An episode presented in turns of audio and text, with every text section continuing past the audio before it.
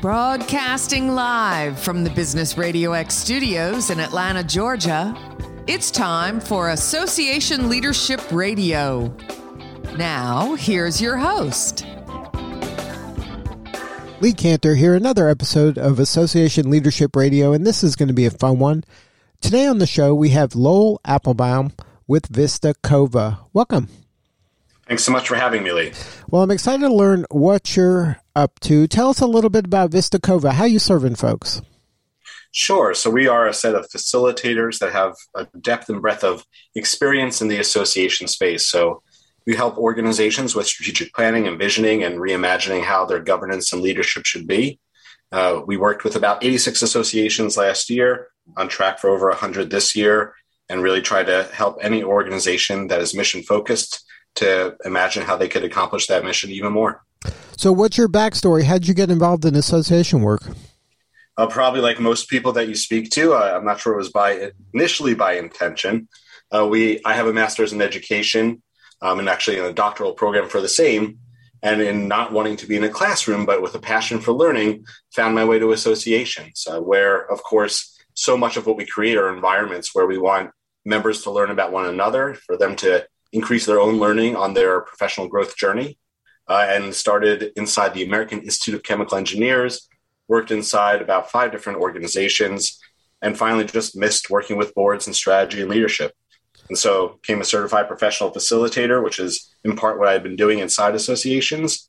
And uh, five and a half years later, here we are. Now, um, why did you choose though the path of associations rather than since you're serving businesses and industry why didn't you just work for a uh, you know a, a, company within you know maybe was a member of the association rather than the association itself? Like how did you see kind of that yeah. path or that the value there rather than you know being in the company that's a member? I think at the heart of the answer to that question is really a service mindset. Uh, although of course my company is a for-profit company, uh, it's really dedicated towards mission-based organizations. You know, there's a really heartfelt belief that the work that nonprofits and specifically associations do in trying to create these communities and places of connection to better represent a collective voice for industry, for professionals, can have impact on community, society, can make a, a better world. And I have I have three little ones uh, that I want to build a better world for, and I just have a strong belief that associations are a real key way to do that. And so if we can continue to build up their strength and continue to build up their profile, uh, then I think that we'll see a better world because of it. Now, are you seeing um, associations kind of lean into that, um, trying to be the true north for their their members and their industries that they represent? That they are trying to role model these behaviors that folks say are important uh, but yeah. maybe don't execute at the level that people would like them to? I think the the past few years, in particular, as we've experienced ever successive, more rapid societal shifts, that associations in general have been able and been forced to actually embrace that more. Right? I mean, you've, they've had to be representatives of industry when that industry has been disrupted. Uh, and so there's been a great opportunity for those organizations that can recognize that their mission is not just to throw a great meeting, right? That their their mission is not just to make a, a pretty journal, but their mission is to create the right value and resources to amplify and to embody the voice and potential of their membership or the industry they represent. Yeah, those those organizations are taking mission to heart and are really it's impressive how they're innovating to try to go beyond what have been traditional models to think about you know if we can do anything but not everything like what are the most important places we could invest to advance that mission? And so I, I do I do think that there's been a, a, double down, right? I do think there's been a serious focus on that. I think many organizations are still learning how to do it. Now, you mentioned that um, the, the, the chaos and the disruptions that have been happening yeah. lately have been maybe unprecedented in our time, at least. Um, but how have uh, these associations done when it comes to pivoting and adjusting and, um, you know, kind of maybe getting outside of their comfort zone when it comes to the status quo that they've had to make changes. They've had to uh, you know, no longer rely on things that historically maybe have served them, but they've had to make adjustments. Just even like you said, like coming out of the pandemic, going right. serving members always in person or with live events in real life, shifting to some more virtual or remote or um, you know not uh, in person events. You know that was a big shift in providing value to members. Um, how have you seen them, um, you know, handling that disruption? You know, I I think that you would hear from uh, many CEOs that many of the changes that have come uh, have been places that there was initial intention for. Uh, the idea of being able to serve a broader audience, to be more inclusive by geography by having virtual programming isn't novel. Uh, it's just not anything that for many organizations was a short term priority. It was more of a slow roll of how do we get there uh, welcome pandemic and forced innovation, uh, all of a sudden you see how quickly can we adapt. And so I think organizations have taken the two-ish years of pandemic as a time of forced innovation. Uh, and that's opened up a lot of experimentation and innovation in ways that many organizations probably needed. I think the the real tipping point we're at now uh, is that as we go from pandemic to endemic, right? And there's still, of course, societal shift and change that's happening nearly every week. Uh, we do see that there are some organizations that take a traditional mindset of where can we somehow go back, even though they don't have any sort of time travel machine, rather than taking a mindset of what did we learn over the past two years? What are the new strengths we discovered we had? And rather than try to recreate the past, what is the future we want to design where we leverage those strengths so that we both acknowledge what we had beforehand, but then include what we've been able to learn and create. And so it, perhaps it's not a full shift back to in person. Perhaps it's not a full shift back to virtual. Is there a blend there, right? Is there a balance there? Uh, and I think that that goes uh, across the gamut. You know, another one, of, co- of course, for national organizations, at least here in the United States, was the Black Lives Matter movement and uh, the raised profile of the importance of DEI, J, and A. And so I see many organizations we're working with rethinking about their governance structures, right? How are we choosing a board of directors, not by nepotism, but by strategic competencies and diverse representation? You know, and I think that uh, many leaders would tell you that their hope is that isn't something that goes back, right? But that that is something that continues to have a place of progress and innovation and growth. And so there's a there's a lot of opportunity, especially at this moment, to learn the lessons from the past few years, to not lose those, but to take what's been a place of forced innovation and to put in place practices of innovation that become part of the routine. So it doesn't take a pandemic or some other societal crisis to shift into a mode where we have to think about something new. Now, could you share maybe some of the symptoms that an association is having where maybe they need to kind of inject some of the leadership that you were talking about? Um, like, what are some signs that maybe things aren't going as well as you that they have been going? So, I, I, think if we're talking specifically around leadership here, uh, for many organizations, one of the wake up calls is the generational shift. Uh, it's always interesting when you're talking to uh, board of directors or leaders of an organization who talk about concerns about the next generation not becoming involved, around the next generation's voice not being uh, joining the organization. And yet, the entire board of directors is the senior experienced generation, right? Where is their efforts in inclusion if they want to see that? Just as one one example. So that's that's one place that often, if they can actually articulate a need for a greater inclusive nature by a differentiated population that isn't present, that doesn't happen by accident. Being welcoming and creating a sense of belonging doesn't happen by accident, but by intention. So that that's certainly uh, what I would say is one indicator. A second indicator I would say is if you look at the systems of leadership within an organization, what you want to try to measure and to ask about is not how well they're able to say yes to things, but how strong is their capacity to say no. Right? Is there an inherent system and a belief in the culture that if they say no, if they're willing to cut back or to cease doing some programs because those programs have lived its time, that that's not a place of failure, but that's a place of capacity building so they can be in a space of design and creation about what's needed next. And so organizations that have a culture where saying no, right, where being able and willing to sunset, to pause things, to create capacity for new and innovation, those are the ones that are going to thrive. And, and that takes culture, right? Uh, and so I think the, the third piece of that would just be that there is an intentional culture in the membership and in the leadership of not just what is the value they're going to produce, but of who they are, right? Of what you're going to experience, about what we've agreed to and how we function. Uh, in today's day and age, you can buy great products anywhere, but if you're going to actually try to belong somewhere, it's going to be because your beliefs align with the beliefs of the organization or the community that you're joining. And so, an articulation and then a fulfillment of what you're going to experience is essential if we actually want to see people not just buy products, but want to belong. Now, are you seeing as we come out of the pandemic um, a hunger for um, belonging to associations getting re-involved and re-energized by what's happening in the associations? Like the our members are growing at this stage? Or are they kind of still hesitant to invest back in an association where they might have dropped the membership during the pandemic because they weren't doing some of the activities that they had used that association for? Uh, I think that there's a real hunger for connection and belonging and community.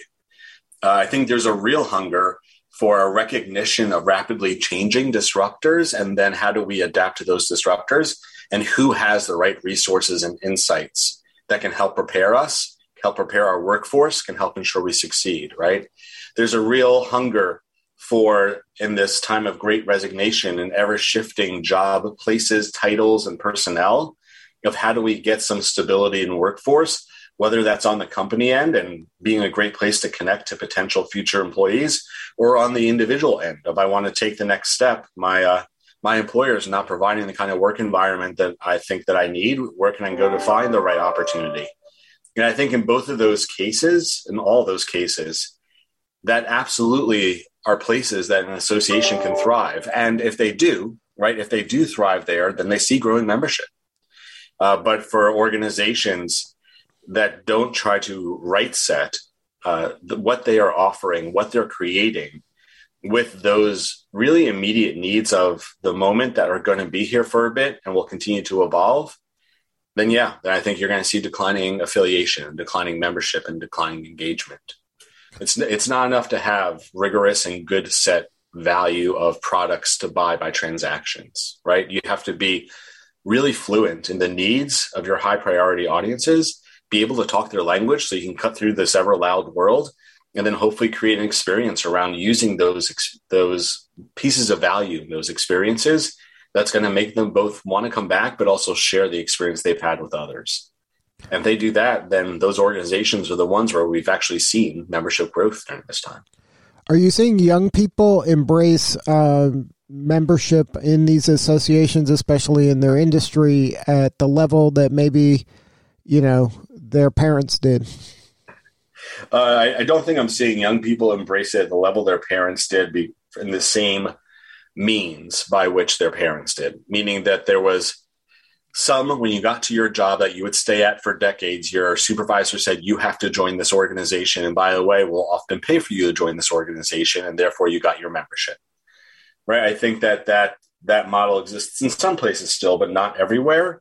Uh, and so, where I see young people wanting and those coming in wanting to affiliate is for those organizations that recognize that you know the path to involvement has changed, the path to seeing the value has changed, and so how are they building functional places of leadership development, right? And where those that are coming into an industry can have greater career success because of their affiliation, right?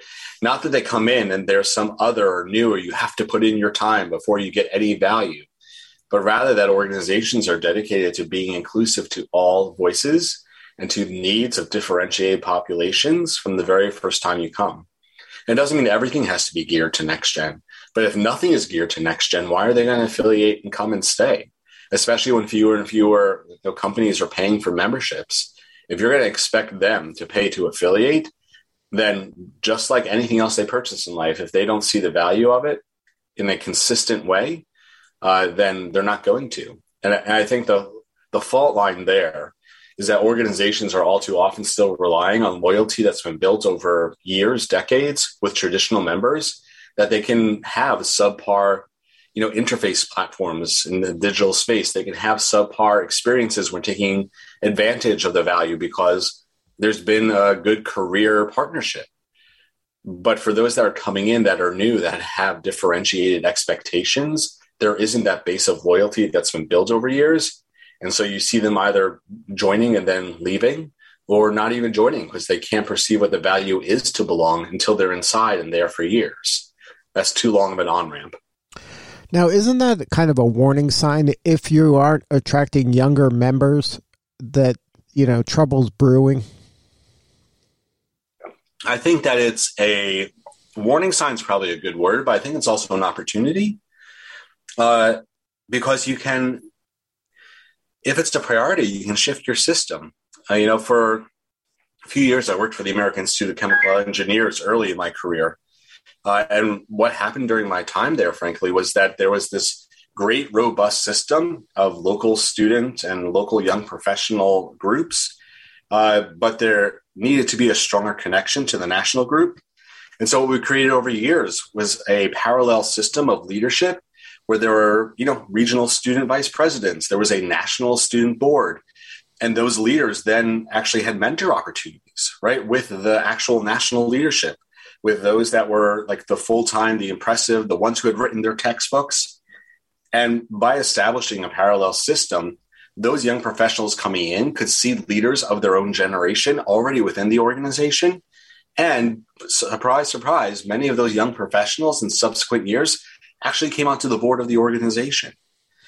And so it's it's a challenge, but I think it's an opportunity that if you start to design, right? If you take a design mindset, if we were designing our systems today, that we were inclusive of the multiple differentiated generations and populace by differentiated diversities that we want to see, what would we actually design, right? Would we design conferences that cost $5,000 when we think about differentiated populations they may have different economic standing?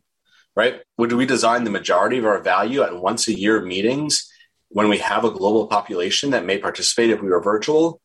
And so if we could take more of a step back and do a design mindset of what would we design, we could probably come closer to right sizing what we have to what we need than if we just look at what we have and do a little tweak here or there. And it gets back to what you're saying, being clear on what your mission and true north is, as well as pushing that kind of value to your members. I mean, if you can get those two things right, you can be more inclusive. You could serve more people in the way that they want to be served in today's world. Absolutely. And I think that, you know, what's key to that is that that's not static, right? The organization's like, okay, we know what they need, and now we're good for the next five, ten years uh, are in just as much of a pickle uh, as the as the ones that said the same thing five years ago and haven't changed. And so, what we really need are systems designed within an organization for places of continual input. Hopefully, uh, what I at least talk about often is the curiosity imperative that an organization as inherently elevates the need to be curious will see leaders that ask more questions than hear their own voice We'll see staff that seek to listen to members more than just quickly answer a, a needs related question. Uh, and we'll seek an overall community that wants to be a learning community that can evolve together. Uh, and if, if that can help guide an organization, then those places of differentiated value won't become static. They'll become ever evolving. Now, can you share a story? Maybe you don't name the name, but maybe explain what the challenge the association had when uh, you came uh, around to help them, and then how you were able to help them get to a new level. Sure. And so, one organization we worked with uh, when I came in had a council of representatives from geographic uh, regions that I believe was around 80 to 90, uh, as well as a board of directors that had partial authority to oversee the fiscal responsibilities, but part of it was in this representative council that met once a year. And no one in leadership could draw a clear map of what the leadership should look like looked like currently. Uh, and so the work we did, right, was to, after we had done strategic planning with this group, to reimagine the vision, the priorities, and what success looks like one of the things that emerged was like, well, if we're going to be able to do this, we need a leadership system that actually is inclusive, is easy to understand, and is right sized at the right levels so that we have decisions being made by the right levels of governance. And so the work we did was with a task force that they assembled. was to look at what are the best practices in nonprofit association governance leadership happening in the space today, to have them then discuss, decide, debate, right? What are the things that we need that will fit within our system where we want to see inclusion of voice, but we also want to see meaningful volunteer input and contribution and really help them redesign where we got uh, still a representative council, but that representative council was just about two dozen. And instead of having roles of fiscal oversight, they had advisory roles. And that the main place of fiscal and legal oversight became the board itself, who could then form the right committees under the advisement, right, with the consideration of this representative council. I mean, that's that's a big shift in what leadership uh, of decades looks like but it allowed them to actually be more inclusive by including more voices in advisory capacities while also making everyone's volunteer experience more meaningful because no one felt like they were coming to just rubber stamp something. When they were asked to do something, it was because it was going to be tied to mission. It was going to be tied to where the organization needed to go.